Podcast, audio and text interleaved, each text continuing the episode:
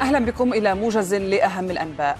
أفادت مصادر عسكرية إسرائيلية بإعطاب آلية عسكرية إسرائيلية إثر انفجار عبوة ناسفة قرب بحيرة طبرية جنوب الجولان السوري صباح اليوم.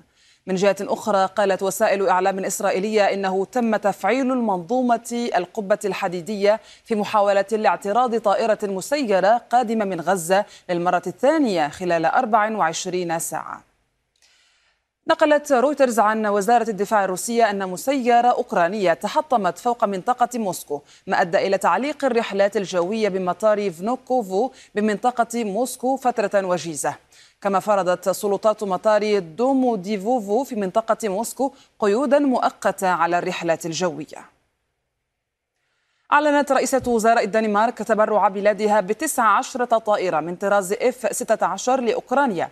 وأضافت خلال استقبالها الرئيس الأوكراني أن الدفعة الأولى قد تسلم في بداية العام المقبل. من جهته قال رئيس الوزراء الهولندي إن بلاده ملتزمة بتزويد أوكرانيا بمقاتلات إف 16 وأضاف أن تسليمها سيتم بمجرد استيفاء كييف للشروط وضمان البنية التحتية المناسبة لانطلاقها من أوكرانيا.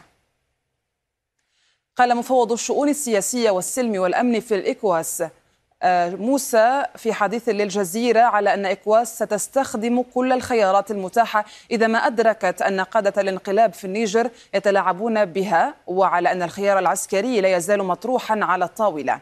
وأضاف أن إكواس لن تدخل في مقايضات مع قادة الانقلاب. ونقلت وكالة أسوشيتد بريس عن مسؤول في النيجر قوله إن المحادثات بين إكواس والمجلس العسكري في النيجر لم تسفر عن نتائج تذكر.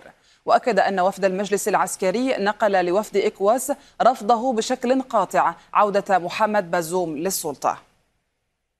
في السودان عادت الاشتباكات بشكل قوي وتركزت المعارك في أنحاء العاصمة حيث أفاد مراسل الجزيرة بأن الجيش قصف بالمدفعية من أم درمان مواقع مختلفة للدعم السريع.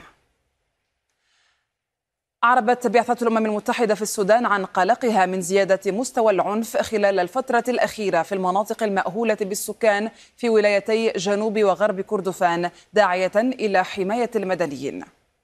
انطلقت صباح اليوم تدريبات عسكرية سنوية واسعة النطاق بين كوريا الجنوبية والولايات المتحدة وتهدف المناورات إلى تحسين الاستجابة المشتركة لتهديدات كوريا الشمالية النووية والصاروخية المتطورة بينما نددت بيونغ يانغ بالمناورات واختبر زعيمها كيم جونغ أون صواريخ كروز الاستراتيجية. إلى اللقاء.